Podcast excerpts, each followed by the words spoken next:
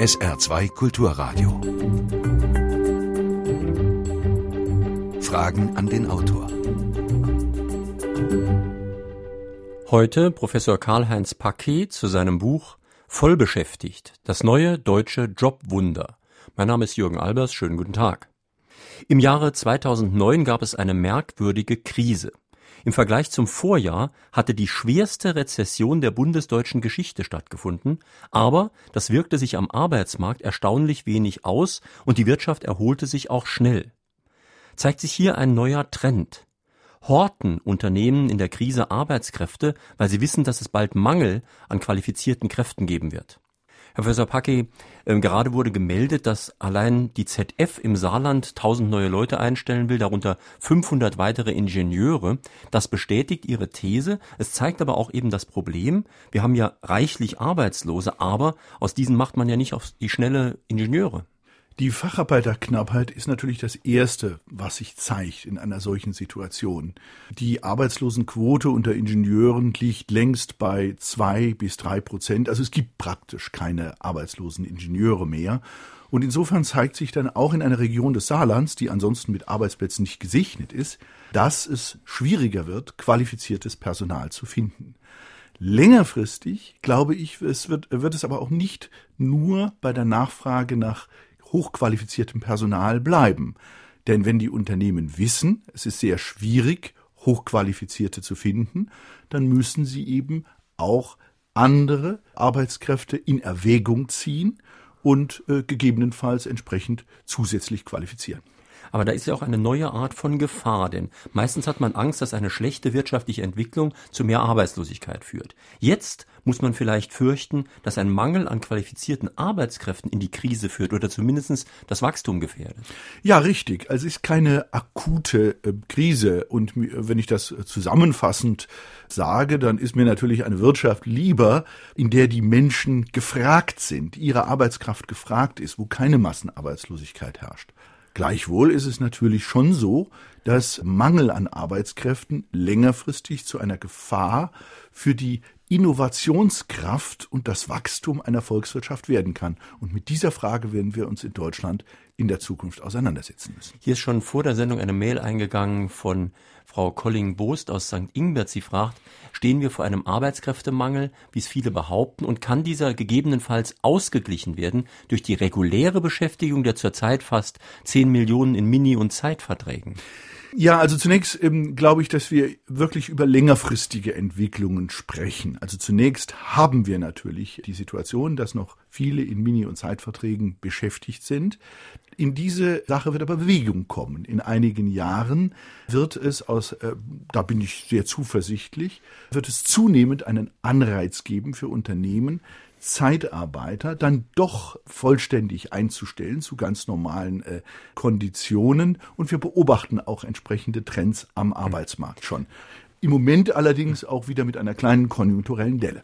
Woher kommt das denn eigentlich, diese Nachfrage nach Arbeitskräften? Ich meine, die Produktion steigt ja nicht so enorm. Also ZF zum Beispiel, die haben sehr gute Nachfrage, aber in anderen Bereichen ist es keineswegs so. Ist das wirklich nur der demografische Wandel, dass halt geburtenschwache Jahrgänge jetzt zum Arbeitsmarkt drängen?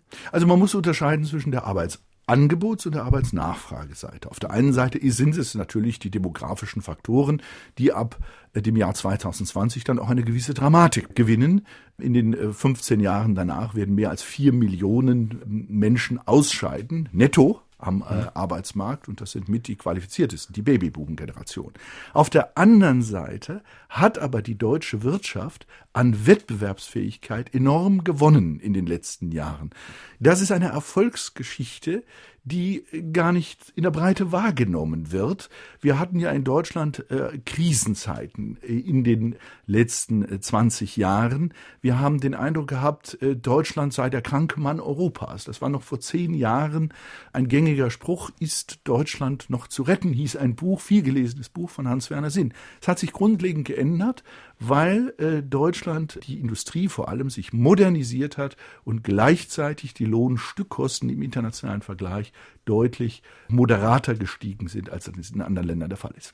Sie sagten gerade die internationale Wettbewerbsfähigkeit. Eigentlich wäre das Problem doch zumindest auf dem Papier ganz leicht zu lösen. Wir haben hier wenig Jugendliche, die nachrücken, aber die Jugendarbeitslosigkeit, wie ich Ihrem Buch entnehme, ist in vielen Ländern ganz in der Nähe, bei 30 Prozent und mehr. Also wenn die ganzen einigermaßen gut ausgebildeten spanischen Jugendlichen hier zu uns kämen, wäre das Problem auf einen Schlag gelöst. Für uns wäre ein Stück das Problem gelöst und es wird auch entsprechende Wanderungsbewegungen geben. Uns geht es äh, recht gut, der Schweiz, Österreich, die Niederlande, Dänemark, Schweden auch, aber in Südeuropa sieht die Situation ganz anders aus. Wie Sie sagen, äh, Jugendarbeitslosenquoten von über 30, 40 Prozent. Das ist für die Länder eine Katastrophe. Das kann zur Abwanderung von Hochqualifizierten führen. Das ist für uns eine gute Lösung, um das Wachstumsproblem vorübergehend zumindest abzufedern. Aber für äh, die Südeuropäer kann das natürlich langfristig ein großes Problem werden. Wenn die Qualifizierten weglaufen, dann blutet ein Land aus.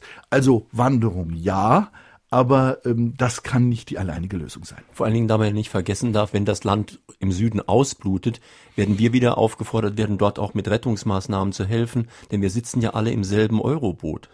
Richtig, wir sind in einer Situation, wo sich ein äh, mittelfristig ein großes Ungleichgewicht anbahnt. Mich erinnert das sehr an die Situation innerhalb Deutschlands nach der deutschen Vereinigung in den frühen 90er Jahren, als eine ganze Generation von jungen Menschen gut ausgebildet im Osten auf gepackten Koffern saß und gewissermaßen zur Politik gesagt hat, entweder ihr tut jetzt etwas oder wir gehen.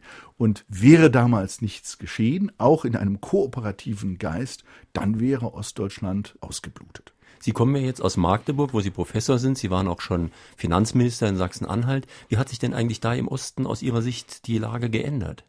Die Lage hat sich stabilisiert und das ist eine große Leistung des Aufbau Ost, die leider auch in der Öffentlichkeit nicht hinreichend gewürdigt wird. Es gab ja sehr viele skeptische Stimmen, weil eben äh, Milliarden dorthin flossen. Aber wir sehen jetzt nach 20 Jahren Aufbau Ost, 20 Jahre deutsche Einheit, dass der Weg richtig war. Es ist nämlich eine völlige Deindustrialisierung der Region auf Dauer vermieden worden. Es ist wieder eine wettbewerbsfähige Industrie dort.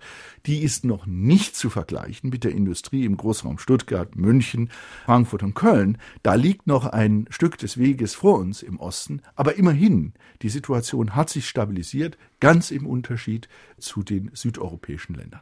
Wir sprechen den Fragen an den Autor auf SR2 Kulturradio und D-Radio Wissen, heute mit Professor Karl-Heinz Paquet zu seinem Buch Voll beschäftigt. Und Sie können sich wie immer mit Fragen an den Autor in der Sendung beteiligen, indem Sie hier anrufen. Sie wählen die Vorwahl von Saarbrücken, also 0681, dann 65 100. Saarbrücken 65100. Falls Sie nicht durchkommen sollten, können Sie auch eine Mail schicken, Fragen an den Autor mit Bindestrichen zwischen den Wörtern at sr-online.de. Hören wir mal den ersten Anruf.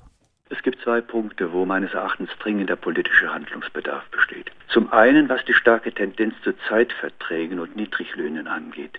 Wenn es in steigender Zahl Menschen gibt, die Zweit- und Drittjobs brauchen, um über die Runden zu kommen, ist das in einem reichen Land wie dem unseren skandalös. Der andere Punkt ist der Bildungsstand. Geradezu besorgniserregend ist es, dass nach vorsichtigen Schätzungen 15 bis 20 Prozent der Schulabgänger von ihrer Bildung und Sozialkompetenz her die für die Eingliederung ins Arbeitsleben notwendigen Mindestvoraussetzungen nicht mitbringen. Ja, also äh, die beiden Punkte sind außerordentlich wichtig, die Sie angesprochen haben. Punkt eins: Zeitverträge, Niedriglöhne. Da muss man natürlich sehen, wie die Herausforderung in den letzten 15, 20 Jahren war. Wir hatten eine sehr hohe Arbeitslosigkeit, vor allem in Mittel- und Ostdeutschland, aber auch im Norden und auch im Saarland. Und ähm, in dieser Situation war es ein Stück weit unausweichlich, dass man auch zu flexiblen Instrumenten greift, die überhaupt erst die Integration von arbeitswilligen Arbeitslosen ermöglicht. Und da waren die Zeitverträge ein ganz wichtiges Instrument und auch die Lohnzurückhaltung, die ja auch in den Tarifverträgen zum Ausdruck kam, hat sehr geholfen. Die hat Deutschland wieder wettbewerbsfähig gemacht. Ich glaube aber, dass bei beiden, in beiden Bereichen es in den nächsten Jahren äh, sich die Lage verändern wird. Bei den Löhnen sehen wir bereits deutliche Steigerungsraten im letzten Jahr. Ich sehe auch für die nächsten Jahre deutliche Reallohnsteigerungen, ganz im Unterschied zu den letzten beiden Dekaden. Und bei den Zeitverträgen werden wir auch mittelfristig sehen, dass immer mehr Unternehmen wegen der Facharbeiterknappheit dazu übergehen, doch längerfristige Verträge abzuschließen, Leute zu übernehmen. Das ist ja auch ungeheuer wichtig, denn wir vergessen ja oft, die eine Sache hat der Hörer angesprochen, dass die Leute mehrere kleine Jobs brauchen, um irgendwie über die Runden zu kommen. Was dabei noch gar nicht berücksichtigt ist, ist, dass diese Leute irgendwann in die Rente gehen.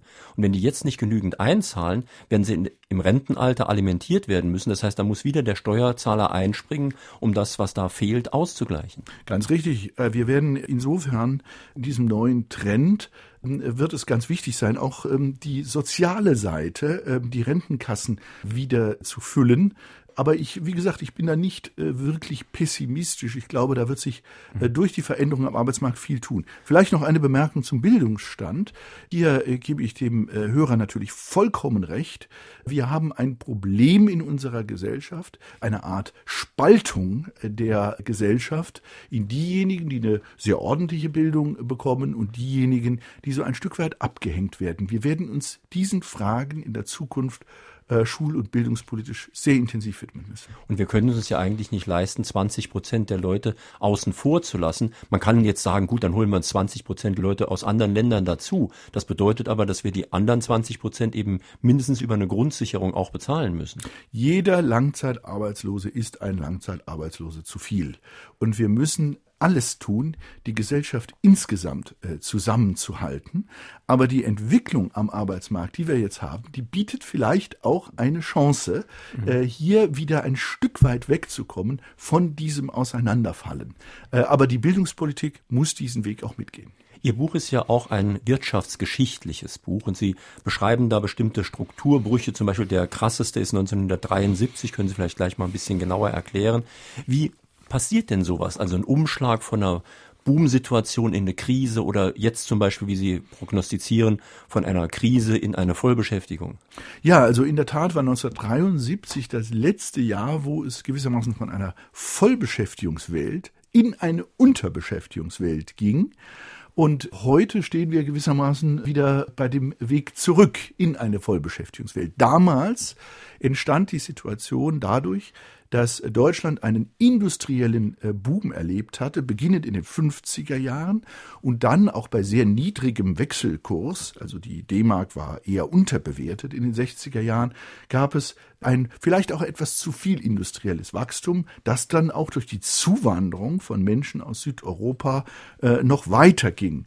Und nach dem Zusammenbruch des Präfestwechselkurssystems gab es eine drastische Aufwertung, es gab auch starke Lohnsteigerungen, dann ganz plötzlich, das ist immer schlecht, ist besser, wenn es kontinuierlich geht, und dann gab es den Massenarbeitslosigkeit. Und die Ölkrise, was übrigens ein bisschen zu heute passt, denn Energieprobleme haben wir ja heute auch.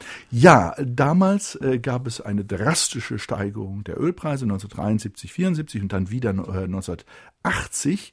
Ähm, es gab zwei sogenannte Ölkrisen, die zu einer Deindustrialisierung Westdeutschlands beigetragen haben und gleichzeitig strömten die Babyboomer auf dem äh, Markt, also die größte Generation, die Deutschland bis dahin erlebt hatte, und die hatten natürlich Schwierigkeiten, dann Jobs zu finden. Und als wir dieses Problem schon ein Stück weit zu lösen begannen, Ende der 80er Jahre, da kam die deutsche Vereinigung sozusagen obendrauf wieder mit sehr vielen arbeitslosen Menschen. Also wir haben 40 Jahre, äh, fast 40 Jahre hinter uns, wo wir uns an Arbeitslosigkeit, an diesen Zustand gewöhnt haben. Das war Anlass, auch dieses Buch zu schreiben. Und wie kommt jetzt der neue Strukturbruch sozusagen zum Besseren? Sie schreiben, das geht oft sehr abrupt. Man weiß aber oft auch gar nicht ganz so genau, woher es kommt.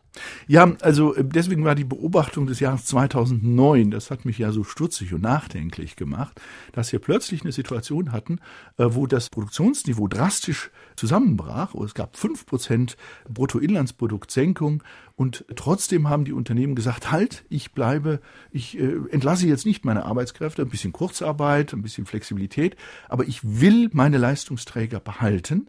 Und ähm, das äh, ist der erste Indikator für diese Entwicklung gewesen. Solche Prozesse ähm, vollziehen sich äh, nicht immer abrupt. Damals war es in der Ölkrise, war der Wechsel abrupt. Jetzt habe ich eher den Eindruck, dass wir ähm, kontinuierlich über die nächsten Jahre eine deutliche Verbesserung am Arbeitsmarkt sehen und dass das auch den Langzeitarbeitslosen zugutekommt. Wir hatten ja in den letzten vier, fünf Jahren eine Senkung der Langzeitarbeitslosigkeit um 40 Prozent. Auch das wird in der immer etwas pessimistisch gestimmten deutschen Öffentlichkeit irgendwie nicht zur Kenntnis genommen. Das ist ein enormer Fortschritt. Noch eine Frage an den Autor. Vollbeschäftigung auffallen werden da viele denken. Aber was machen wir mit den un- oder wenig Qualifizierten und vor allen Dingen von denen, die gar nicht beschäftigt werden wollen oder können? Wie integrieren wir sie in den Arbeitsprozess und wenn ja, in welcher Form? Ja, also das ist natürlich die Frage, die immer im Zentrum steht bei der Frage, wie kommen wir überhaupt zu äh, Vollbeschäftigung? Gibt es nicht Arbeitskräfte, die definitiv nicht mehr integrierbar sind, aus welchen Gründen auch immer?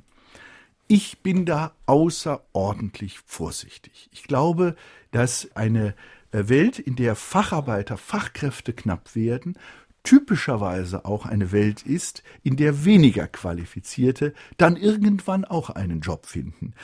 Äh, ich entsinne mich gut, vor zehn Jahren äh, hatten wir eine extrem hohe Langzeitarbeitslosigkeit. Fast jeder Zweite war langzeitarbeitslos, also länger als ein Jahr arbeitslos.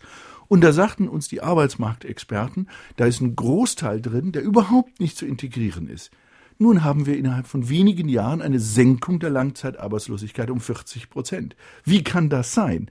Nun, meine Erklärung ist, dass ganz entscheidend, dass es ganz entscheidend darauf ankommt, dass die Unternehmer und die Unternehmen selbst umdenken. Sie wissen, es ist schwierig, Leistungsträger zu finden. Also muss ich mir, soweit es irgendwie geht, auch selber Leistungsträger schaffen.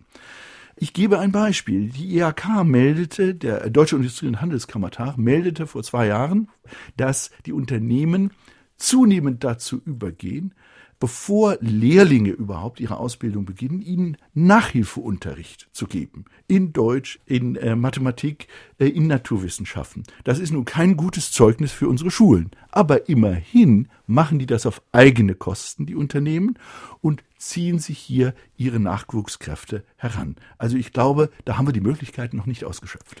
Es würde von mehreren Hörern jetzt hier schon per Mail gefragt nach den arbeitslosen Zahlen und Statistiken. Zum Beispiel Martin Josef Wagen aus St. Wendel schreibt, wie hoch ist denn eigentlich die Zahl der Arbeitslosen wirklich? Denn im Laufe der Jahre wurden immer mehr Gruppen aus der Statistik herausgerechnet, zuletzt diejenigen, die sich in einer Fortbildungsmaßnahme befinden. Nun, die in einer Fortbildungsmaßnahme befinden, da gab es natürlich ein paar statistische Veränderungen, aber die sind nicht entscheidend. Die entscheidend ist die große Entwicklung. Und da hat es eine deutliche Senkung gegeben, die äh, tatsächlich erst ab Mitte der letzten, des letzten Jahrzehnts deutlich eingesetzt hat. Vorher äh, war das nicht so. Die Senkung ist ganz wichtig, äh, sich klarzumachen, dass die Senkung keine statistische Illusion ist. Natürlich sind gerade in Mittel- und Ostdeutschland in den 90er Jahren viele ältere Arbeitskräfte frühzeitig äh, in den Ruhestand gegangen, weil so viel Arbeitslosigkeit da war. Aber die wären inzwischen auch im Ruhestand unter normalen Bedingungen. Also man muss vorsichtig sein, wenn man äh, glaubt, da sei viel rausgerechnet worden. Das ist im Wesentlichen nicht der Fall.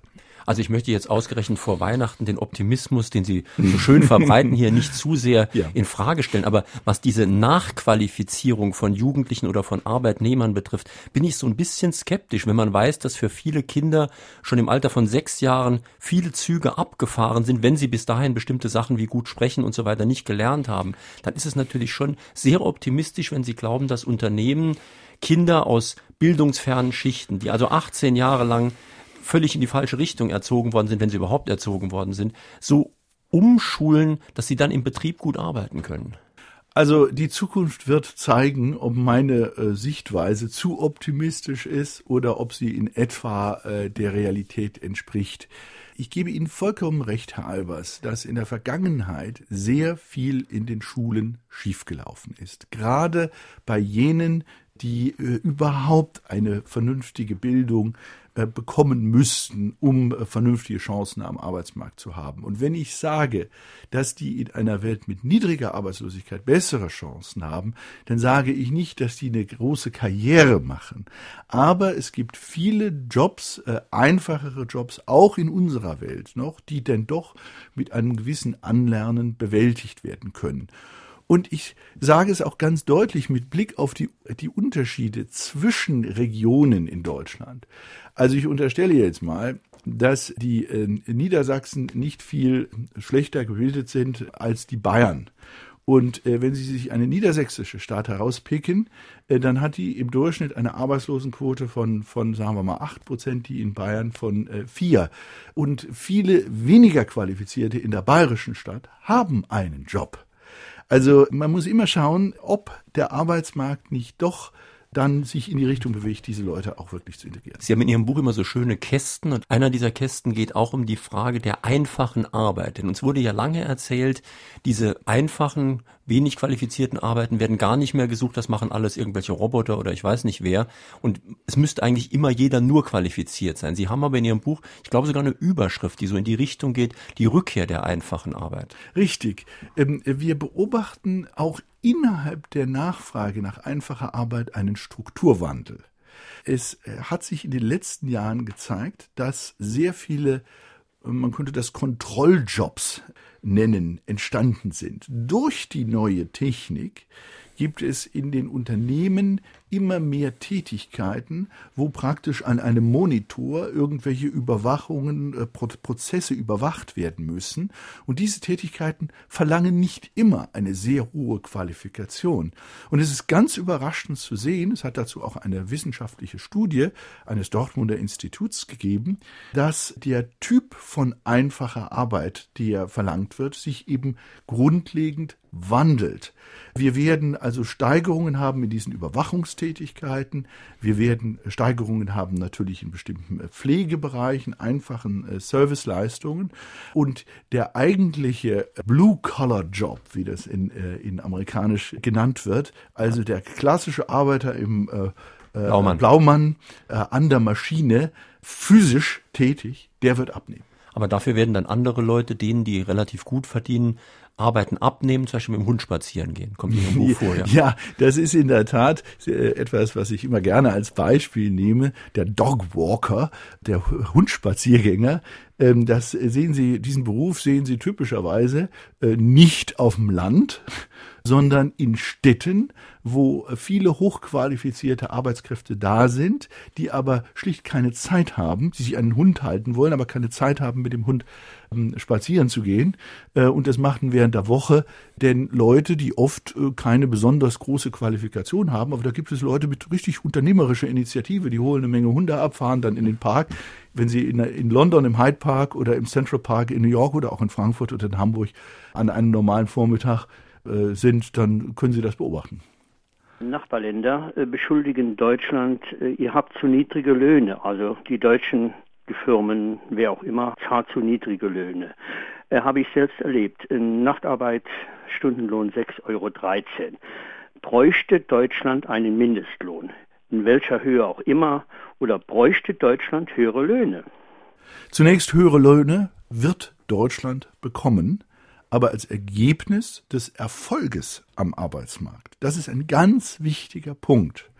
Ich äh, habe ja geschildert, dass in Deutschland eine Menge passiert ist in den äh, letzten Jahren. Einerseits bei der Innovationskraft und der Wettbewerbsfähigkeit der Industrie, andererseits auch durch moderate Lohnabschlüsse. Die Gewerkschaften waren sehr, sehr vernünftig in dieser schwierigen Situation.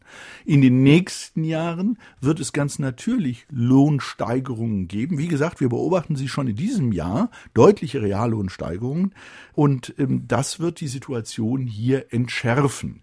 Was das Ausland betrifft, muss man natürlich sagen, das ist ein merkwürdiger Vorwurf.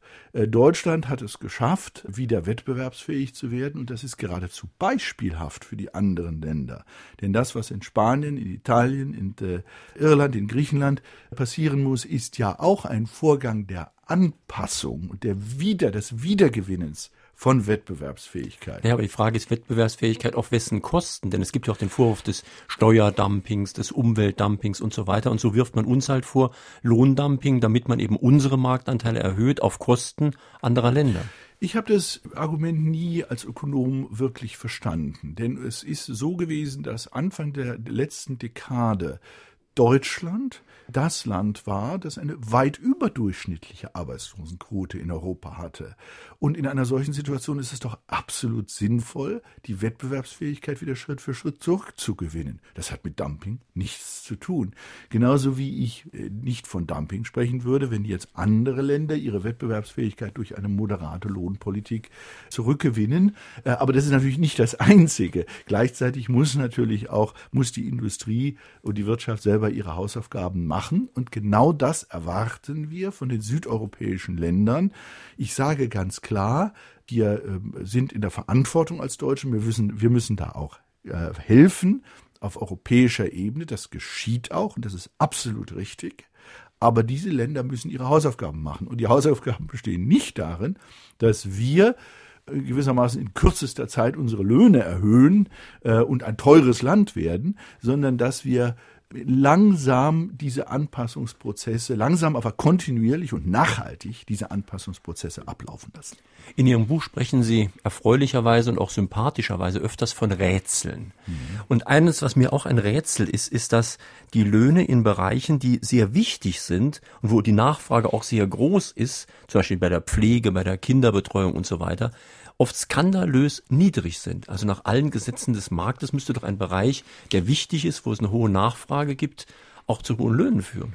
Sie haben ganz recht. Auch für mich ist das ein Rätsel. Äh, wir haben eine traditionelle Lohndifferenzierung zwischen Branchen in Deutschland, äh, die ein bisschen aus dem Höhepunkt des Industriezeitalters kommt. Also der Beschäftigte in der Industrie, meistens ein männlicher Beschäftigter, kriegt einen deutlich höheren Lohn als äh, ein jemand, der in Pflegeberufen tätig ist, meistens weibliche Beschäftigte.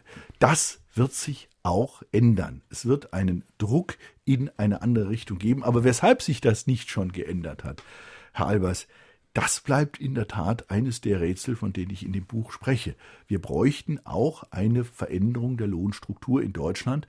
Da sollten die Tarifparteien auch darüber nachdenken.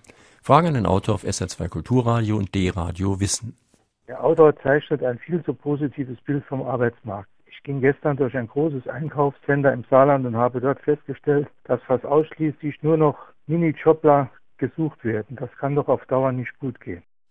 Nun, wir werden sehen, ob äh, die ähm, Stellenangebote, die Sie zum Beispiel im Handel finden, äh, ob die äh, auf die Dauer so bleiben werden. Ich bin da sehr äh, skeptisch, dass die Unternehmen, wenn sie ganz schlechte Konditionen bieten, auf Dauer überhaupt noch Leute finden werden. Und mir fällt auf, dass ich sehr, sehr viel Stellenangebote sehe, äh, wo offenbar es sehr schwer ist, am Markt jemanden zu finden da müssen in, die, in der Tat die Unternehmer und die Unternehmen darüber nachdenken, ob sie nicht die Konditionen verändern müssen. Wir hatten historisch gesehen eine ganz ähnliche Entwicklung in den 60er Jahren, als in Deutschland die Arbeitslosigkeit praktisch null war. Es gab einen extremen Arbeitskräftemangel. Da gab es nicht nur eine Erhöhung der Löhne, sondern es gab auch eine Verbesserung der Arbeitsbedingungen und äh, die wird sich allerdings oft erst verzögert einstellen. Wir sind im Moment in einer Übergangsphase. Wir haben eine Arbeitslosenquote, die in bestimmten Regionen Deutschlands schon extrem niedrig liegt. Die niedrigste ist, glaube ich, in Pfaffenhofen im Umland von München. Dort ist sie unter zwei Prozent. Das sind schon Verhältnisse, wie wir sie in den 60er Jahren des letzten Jahrhunderts hatten. Aber es gibt natürlich auch Regionen wie das Saarland in, in Westdeutschland oder Bremen äh, oder in Ostdeutschland äh, bestimmte Regionen, wo es noch ganz anders aussieht. Norbert Meyer-Wittmann aus Homburg fragt, wenn es möglich wäre, alle Sachen mit Robotern zu erledigen, wäre dann denn Vollbeschäftigung überhaupt noch ein Ziel? Also erstens glaube ich, der, dass der Einsatz von Roboter äh, davon, von der Arbeitskräfteknappheit abhängt. Man wird Roboter verstärkt einsetzen, wenn Arbeitskräfte sehr knapp sind. Und äh, deswegen wird sich der technische Fortschritt in der Zukunft aus rein ökonomischen Anreizen in diese Richtung entwickeln. Und es wird übrigens in 10, 15 Jahren dann auch kaum Widerstand geben seitens der Arbeitnehmer, weil man es gerne sieht, dass Tätigkeiten, die nun wirklich keinen besonderen Spaß machen, von äh, Robotern äh, oder von Computern, wie auch immer, übernommen werden. Das wird übrigens auch insgesamt die Produktivität im Arbeitsprozess steigern. Insofern bin ich auch, was das Wachstum betrifft, grundsätzlich nicht äh, skeptisch. Für mich ist aber immer die Frage, ob es wünschenswert ist oder nicht, einen Roboter einzusetzen. Wie sieht's am Arbeitsmarkt aus? Äh, haben wir hohe Arbeitslosigkeit, dann ist es eher bedauerlich, wenn einfache Tätigkeiten wegrationalisiert werden durch den Einsatz von Robotern. Haben wir niedrige Arbeitslosigkeit, ist das wünschenswert. Mhm. Wir haben jetzt, jetzt nur über den Faktor Arbeit gesprochen, dieser Sendung. Das ist aber nur einer von mehreren Faktoren. In Ihrem Buch ist auch ein Kapitel, das heißt Kapital wird billig. Dazu müssen wir jetzt erstmal kurz sagen, was Kapital überhaupt ist. Nämlich nicht genau dasselbe wie Geld, aber schon ein bisschen ähnliches. Nun, Kapital ist ähm, natürlich im physischen Sinne einfach die, sind die Maschinen, das, was investiert wurde in einer Wirtschaft. Volkswirtschaftlich betrachtet kommt das Kapital natürlich durch den Konsumverzicht, also das Sparen. Und wir erleben eine Zeit, wo weltweit sehr viel gespart wird. Sie wissen vielleicht, dass in China die Sparquote, also der Anteil des Bruttoinlandsproduktes, das gespart wird, in diesem riesigen, schnell wachsenden Land, annähernd 50 Prozent ist. Also enorm hoch. Und diese Ersparnisse strömen auf den Weltmarkt. Und es ist eigentlich auch nicht zu sehen, dass es in dieser Hinsicht einen Wandel geben wird. Und das bedeutet natürlich, dass die Zinsen niedrig werden. Niedrige Zinsen sind gut für Investitionen. Man wird viel investieren können um den technischen Fortschritt umzusetzen. Andererseits sind sie natürlich auch immer eine Verführung, unrentable Investitionen zu tätigen. Wenn der Zins ganz niedrig ist, kann man Projekte durchführen, die vielleicht so wahnsinnig rentabel gar nicht sind. Mhm. Ganz interessant ist ja, man sieht ja immer nur eine Seite.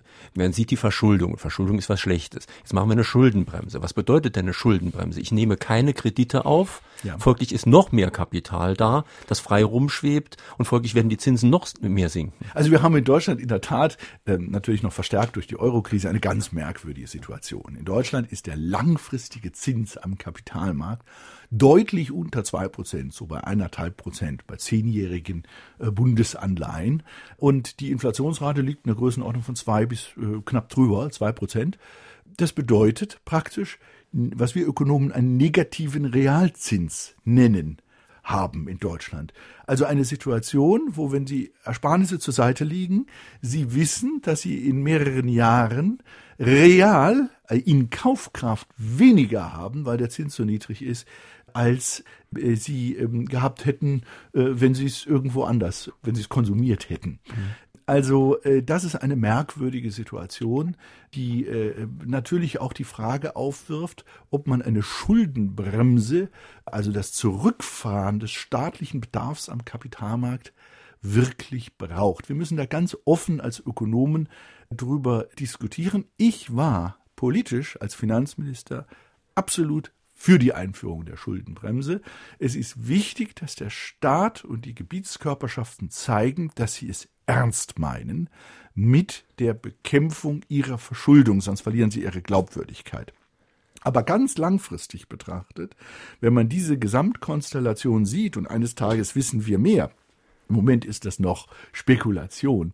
Muss man natürlich die Frage stellen, ob das der richtige Weg ist. Und jetzt mache ich die Sache noch mal ein bisschen komplizierter. Wenn wir also billiges Kapital haben und sehr niedrige Zinsen und die noch sinken womöglich und keine Realzinssteigerung mehr da sind, wie soll man denn dann eine private Altersvorsorge machen? Denn wenn also jetzt ein Großteil der Bevölkerung über private Rücklagen genügend Rendite kriegen will und davon leben zu können, ich weiß gar nicht, wie das funktionieren kann. Sie haben ganz recht, da tut sich ein Problem auf. Kapitalgedeckte Lebensversicherungen, äh, Systeme, wo man anspart und später die Zinsen bekommt, die haben natürlich eine sehr geringe Rendite äh, derzeit und ich würde erwarten, auch noch in den nächsten Jahren. Insofern ist ähm, dass die völlige Umstellung eines Sozialsystems auf äh, kapitalgedeckte Verfahren auch sehr, sehr gefährlich. Ähm, das erleben wir in dieser Zeit. Man darf aber die Situation hier nicht überdramatisieren. Wenn wir gleichzeitig eine deutliche Verbesserung am Arbeitsmarkt bekommen und auch Reallohnsteigerungen, dann heißt das ja, dass über unser Sozialversicherungssystem oder über unser Rentensystem dann auch höhere Renten bezahlt werden können aus dem laufenden Löhnen. Also es ist nicht so, dass dann gewissermaßen eine ganze Generation von Menschen vor der Verarmung steht. Es äh, verschiebt sich gewissermaßen die Quelle der Rente ein Stück weit an der äh, zur Anpassung an die Löhne weg von den Zinsen. Noch eine telefonische Frage an den Autor. Also meine Frage ist, wenn man über 45 Jahre ist, bekommt man in der Regel keinen Arbeitsplatz mehr und wenn dann unterbezahlt obwohl man eine Fachkraft ist. Wie sieht das der Autor? Ja, die ähm, Langzeitarbeitslosigkeit in der Vergangenheit war ja sehr stark konzentriert auf ältere Menschen in Deutschland. Wir haben in Deutschland nie eine sehr hohe Jugendarbeitslosigkeit gehabt, sondern wir haben eine hohe Arbeitslosigkeit älterer Menschen gehabt. Der Grund war, dass in Rezessionen, wenn es wirtschaftlich bergab ging, die Unternehmen immer ältere Arbeitskräfte entließen, tendenziell, und jüngere einstellten. Sie nutzten gewissermaßen die Gelegenheit, um ihren Bestand an Arbeitskräften zu verjüngen. Das wird in der Zukunft nicht mehr gehen. Und das verändert aus meiner Sicht grundlegend die Situation, verbessert die Situation der älteren Arbeitskräfte. Die älteren Arbeitskräfte werden natürlich auch länger arbeiten. Die Lebensarbeitszeit äh, wird höher sein als in der Vergangenheit aus einer Reihe von Gründen. Aber die Unternehmen werden auch ein Interesse daran haben, ältere Arbeitskräfte im Arbeitsprozess zu halten und auf ihre Erfahrung zurückzugreifen und ihnen auch bei modernisierten Produktionsprozessen entsprechende Umschulungen und Weiterbildungen anzubieten und die auch zum Großteil selbst zu finanzieren. Also ich spreche immer von Mobilisierung und Motivation älterer Arbeitskräfte. Wir haben bisher einfach viel zu viel ältere, viel zu früh in Rente geschickt und von denen waren noch sehr, sehr viele äh, potenziell sehr leistungsfähig. Werner Micheli aus Duttweiler meint, Deutschland sei zum 400-Euro-Land geworden, demnächst dank unserer Politiker und Arbeitgeber zum 450-Euro-Land. Dann braucht man sich nicht mehr zu wundern, wenn künftig weniger in den Sozialkassen ist. Verlangt wird von den 400-Euro-Jobbern aber Flexibilität, Rufbereitschaft, Pkw-Besitz und vieles andere mehr. Ja, die 400 äh, oder 450 Euro Jobs äh, waren natürlich in der Vergangenheit, eben in der Zeit der hohen Arbeitslosigkeit, ein Weg, äh, die Lohnkosten zu senken und die nötige Flexibilität zu erreichen wenn nun die Welt sich so verändert, tatsächlich so verändert, wie ich es in etwa sehe, dann würde ich in diesem Bereich auch eine grundlegende Veränderung erwarten. Ein gewisses Maß an flexiblen äh, Jobs in dieser Hinsicht wird bleiben. Die sind auch immer nötig in einer funktionierenden Marktwirtschaft. Aber insgesamt werden die massiven Zuwachsraten in diesem Bereich die werden verschwinden. Im Gegenteil, es werden äh, meines Erachtens eher Aufstockungen der Arbeitszeit geben, wie wir überhaupt insgesamt länger arbeiten äh, werden äh, und viele das auch ganz freiwillig tun, weil viele Teilzeitbeschäftigte eben auch nicht wirklich freiwillig Teilzeit beschäftigt waren. Ein Punkt, an dem meines Erachtens in der Beschäftigungspolitik umgesteuert werden müsste, ist die Umwandlung sozialversicherungspflichtiger Beschäftigungsverhältnisse in geringfügige. Wie sieht der Autor das? Ja, da kann ich direkt anknüpfen an dem, was ich, äh, an das, was ich vorher gesagt habe. Ähm, äh, überhaupt einen sozialversicherungspflichtigen Arbeitsplatz zu bieten, äh, dass äh, die, der Anreiz für ein Unternehmen ist nur groß, wenn ich weiß, ähm, ich muss vernünftige Konditionen liefern, damit ich den Betreffenden überhaupt halten kann. Sonst geht er weg zum anderen Unternehmen, das ihm dann einen solchen Job anbietet. Also ich glaube, die, die, die, der Wettbewerb um die Fachkräfte wird hier die nötige Dynamik in den Arbeitsmarkt hineinbringen. Und ganz am Anfang sind wir ja gestartet, dass wir so mhm. erste Anzeichen in dieser Hinsicht beobachten. Und das wird dann auch auf die äh, sozialversicherungspflichtigen Beschäftigten abfärben. Wohl bemerkt, Eins darf nicht vergessen werden. Wir haben heute bereits den höchsten Stand an sozialversicherungspflichtigen Beschäftigten in Deutschland, in der gesamten deutschen Geschichte. Also es ist trotz des Trends zu anderen Formen, äh, ist es in den letzten Jahren durchaus gelungen, die Anzahl der in Anführungszeichen sicheren Sozialversicherungs- und, und einigermaßen gut ausgestatteten sozialversicherungspflichtigen Beschäftigtenverhältnisse deutlich zu steigern. Noch eine telefonische Frage. Es ist eben angeklungen, dass es in Deutschland Billiglöhne gibt. Und ich frage mich, warum kommen so viele aus Lothringen und aus dem Elsass nach Deutschland, wenn es doch da so viele Billiglöhne gibt? Das heißt also, wenn ein Franzose nach Deutschland geht, um dort Geld zu verdienen, um dort zu arbeiten, dann muss er doch ein ausreichendes Einkommen davon haben. Das heißt also, das kann ja wohl nicht ganz stimmen, was da immer wieder behauptet wird, Deutschland das äh, Land der Billiglöhne. Also, der Begriff Billiglohn ist natürlich relativ. Sie haben vollkommen recht. Für viele Franzosen oder für ähm, Arbeitskräfte aus anderen Ländern insgesamt ist das Lohnniveau in Deutschland immer noch sehr hoch. Insofern ist auch der Vorwurf, der international immer wieder erhoben wird, Deutschland sei zu einem Billiglohnland geworden. In der Tat gebe ich dem, dem Hörer absolut recht. Falsch. Äh, Deutschland ist kein Billiglohnland geworden. Deutschland ist allerdings in den letzten 20 Jahren zu einem Land geworden, in dem die Löhne im internationalen Vergleich nicht mehr ganz so weit oben liegen, wie das noch äh, in den frühen 90er Jahren der Fall war. Zur Zeit der deutschen Vereinigung war Deutschland, äh, was die Löhne betrifft, in einer absoluten Spitzenstellung in der Welt. Heute sind wir immer noch in der Spitzengruppe, aber nicht mehr ganz vorne. Insofern äh, bin ich sehr dankbar für diese Anmerkung des Hörers, denn sie zeigt genau, wo das Problem liegt. Nicht wir müssen unsere Strategie aufgeben, wettbewerbsfähig zu sein, sondern andere müssen auch wettbewerbsfähig werden. Hier ist gerade eine Mail eingegangen aus Erfurt von Peter Bär. Er sagt, damit wir mal wissen, wovon wir hier reden. Gott sei Dank arbeitet meine Frau zurzeit nicht mehr bei einer dieser Sklavenfirmen, aber es war so. Kein Fahrgeld, weder vom Amt noch von der Leihfirma. Arbeitsweg eine Strecke von 45 Kilometern. Lohn 7,01 Euro. Bezahlt werden 35 Stunden, gearbeitet allerdings 41, Rest auf ein Stundenkonto. Ergibt 1010 Euro brutto, netto 800, abzüglich Fahrtkosten von 400 Euro sind netto 610 Euro. Sie können mir glauben, wenn der Zwang, Leihfirmen reich zu machen, nicht wäre, kein Mensch würde dafür aufstehen. Ja, Herr Beer beschreibt die Situation, wie sie gerade in den mittel- und ostdeutschen Ländern in den letzten 20 Jahren war. Übrigens Thüringen. In Thüringen ähm, sind auch äh, die Tarifabschlüsse ähm, entsprechend gewesen. Also äh, im Friseurhandwerk in Thüringen werden, ähm, Tarif, wurden Tariflöhne bezahlt äh, in der Größenordnung von 3,50 Euro pro Stunde. Man kann nur großen Respekt haben vor den Menschen, die zu diesen Bedingungen bereit waren zu arbeiten. Äh, das war eine, eine, eine sehr schwierige Zeit und es gibt immer noch äh, solche Beschäftigungsverhältnisse. Aber inzwischen hat sich auch in Mitteldeutschland, gerade übrigens in Thüringen, die Arbeitsmarktsituation doch ein Stück weit verbessert. Mhm. Äh, sodass ähm, diese Bedingungen meines Erachtens keine Zukunft im Arbeitsmarkt haben werden. Aber ich sage es nochmals, sie waren in der Zeit extrem hoher Arbeitslosenquoten in Mittel- und Ostdeutschland wahrscheinlich unvermeidbar. Ich lebe in Magdeburg, einer äh, äh, Industriestadt, die besonders hart von der Umstrukturierung nach der deutschen Einheit geprägt und getroffen war. Und in dieser Stadt lag die Arbeitslosenquote zum Teil, wenn man es mit, mit äh, Leuten in Qualifizierungsmaßnahmen und so weiter rechnet, bei 20, 25, zeitweise sogar bei 30 Prozent. Und das waren natürlich die Verhältnisse, die wir unter diesen Bedingungen hatten.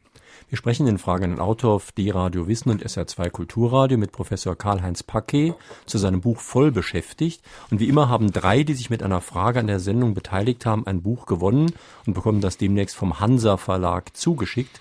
Heute sind das Brigitte Senf und Stefan Kiefer, beide aus Saarbrücken, und Dietrich Rothaar aus Elversberg. Noch ein Anruf bitte. Wie werden Zeitarbeiter statistisch erfasst, zum Beispiel zeitweise als arbeitslos? Ja, sind Zeitarbeiter zeitweise arbeitslos oder sind sie zeitweise beschäftigt?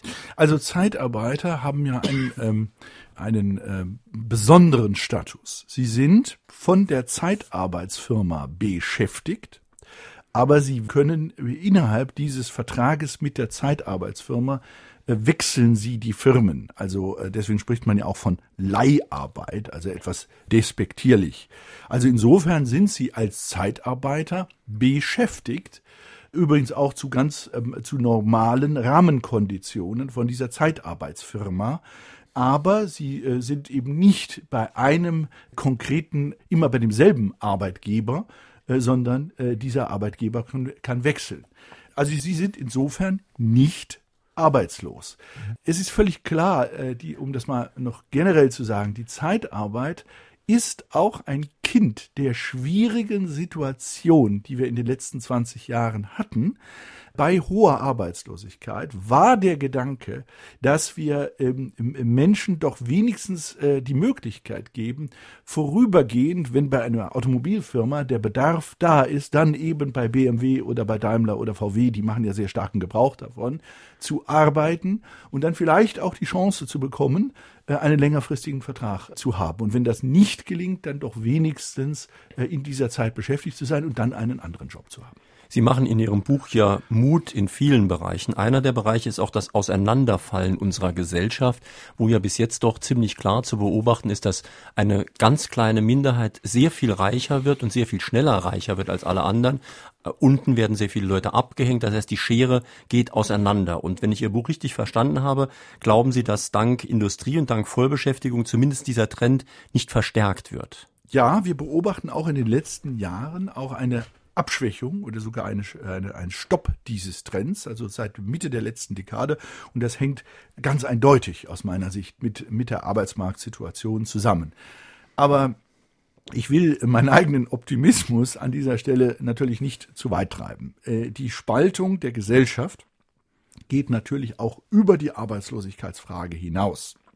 Wir haben ein Problem, dass im Unterschied zur, zum Höhepunkt der Industriegesellschaft vor 50 Jahren für viele Menschen mit schlechterer Qualifikation äh, die Bedingungen insgesamt eben härter äh, geworden sind. Und das hat zur Spaltung der Gesellschaft beigetragen. Und deswegen müssen wir sehr genau über unsere Bildungspolitik nachdenken. Wir hatten das am Anfang der Sendung schon mal angesprochen. Also ich würde da den Handlungsbedarf überhaupt nicht kleinreden. Aber Wenigstens gibt die neue Situation eine bessere Chance, die Menschen mit grundsätzlich schlechteren Arbeitsmarktperspektiven wieder zu integrieren. Und wenn jemand mal wieder integriert ist, dann entwickeln sich oft berufliche Perspektiven, die denn auch einen sozialen Wiederaufstieg erlauben.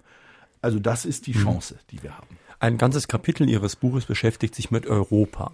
Nun besteht ja heute oft, und zwar keineswegs nur bei einfachen Leuten aus der Bevölkerung, sondern auch bei Wirtschaftsprofessoren, bei ihren eigenen Kollegen. Also die Skepsis, dass da man das No Bailout, also das Nicht-Freikauf, die Nicht-Freikauf-Regel eigentlich sogar außer Kraft gesetzt hat, wir für andere zahlen müssen und dass auch eine Krise dadurch hier in Deutschland entstehen kann, dass wir ständig für andere einspringen müssen. Wie sehen Sie diese Gefahr? Also zunächst in der akuten Notsituation, die wir haben nach der Finanzmarktkrise, das ist natürlich ein riesiger Themenkomplex für sich, halte ich das Eingreifen sowohl der Europäischen Zentralbank als auch über die Rettungsfonds der reicheren äh, und stabileren Länder der Europäischen Union, darunter das größte Deutschland, für absolut richtig und nötig. Es ist nicht nur eine Sache der Solidarität sondern auch eine Sache des wohlverstandenen Eigeninteresses. Denn Deutschland hat eine Exportquote von über 40 Prozent. Wir sind hoch integriert in alle Richtungen. Wir sind der wichtigste Handelspartner für fast alle europäischen Länder. Insofern können wir uns klein machen, aber wir werden dadurch nicht klein. Das Land ist stabil, groß und relativ wohlhabend. Insofern müssen wir hier auch unserer Verantwortung gerecht werden.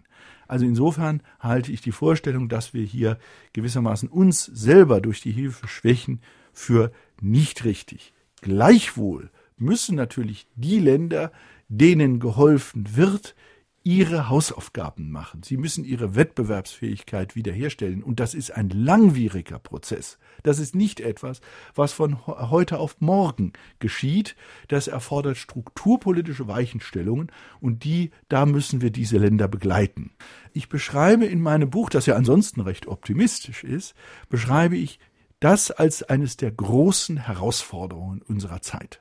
Wir haben 40 Jahre, 40, 50 Jahre hinter uns, in denen Europa praktisch automatisch zusammenwuchs.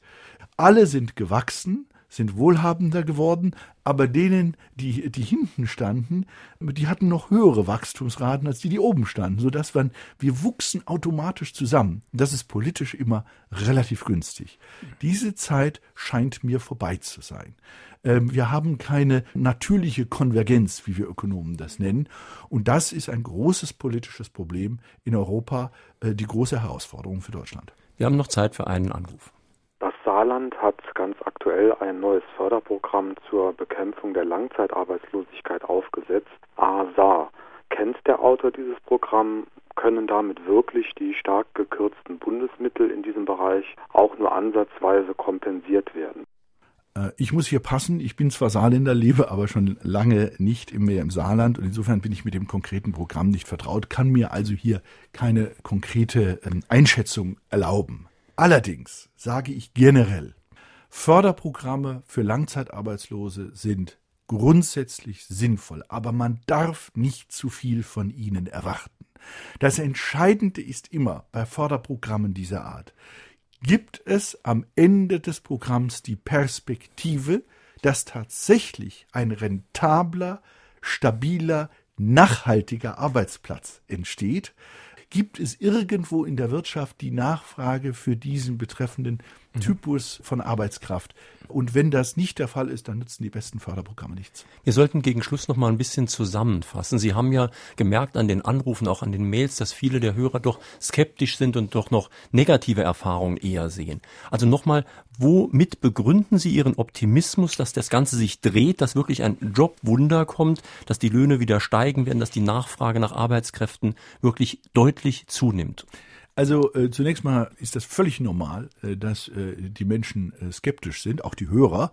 Äh, dafür habe ich das Buch geschrieben, um eine Diskussion äh, anzuleiten, weil ich den Eindruck habe, dass wir in Deutschland tendenziell aufgrund der Vergangenheit zu pessimistisch sind. Ich begründe meinen Optimismus für Deutschland in der grundlegenden Verbesserung der Wettbewerbsfähigkeit der deutschen Wirtschaft und andererseits eben äh, aus der demografischen Entwicklung, dass wir in der Tat eine Arbeitskräfteknappheit bekommen, die wir in der Babyboom-Generation nie hatten. Vergessen Sie bitte nicht, die Babyboomer, ich übrigens auch, gehen irgendwann in der nächsten, im nächsten Jahrzehnt in Pension. Und genau über diese langfristige Perspektive spreche ich. Und trotz Wanderbewegungen kann das nicht gestoppt werden, also diese positive Entwicklung.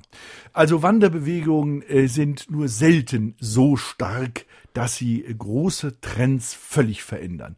Im 19. Jahrhundert, als äh, viele Menschen in die USA abwanderten, da gab es massive Wanderungen. Die haben wir heute nicht, trotz Freizügigkeit in der Europäischen Union. Und die wollen wir in diesem Umfang vielleicht auch nicht haben, wegen der Problematik des Ausblutens. In Frage den Autor auf SR2 Kulturradio und D-Radio Wissen war das heute Morgen Professor Karl-Heinz Paquet zu seinem Buch Voll beschäftigt, das neue deutsche Jobwunder, erschienen bei Hansa, Preis 19,80 Euro. Die Sendung, die Sie gerade gehört haben, werden Sie morgen auch als Podcast im Internet finden. Sie können sich dann herunterladen, nochmal anhören, auch bei sich speichern. In unserem zweiten Podcast-Angebot, dem Klassikerfach von fragenden Autor, da habe ich jetzt ein kleines Weihnachtsgeschenk für Sie sozusagen. Unsere Jubiläums-CD, die wir produziert haben zur 2222. Sendung, die gab es ja nur in ganz wenig Exemplaren. Ich glaube 150 haben wir verteilt. Und für alle anderen, die das nicht bekommen haben, die können sich das jetzt runterladen in unserem Klassikerfach. Das sind immerhin 25 Originaltöne aus über 42 Jahren, darunter Alexander Mitscherlich, Dorothee Sölle, Dieter Hildebrand, Elke Heidenreich und viele andere, wäre vielleicht auch ein schönes Geschenk so in allerletzter Minute für ein paar Freunde und Bekannte. Die Diskussion hat schon begonnen in unserem Internet-Diskussionsforum unter www.sr2.de. Hier auf SR2 geht es gleich weiter mit dem Konzert.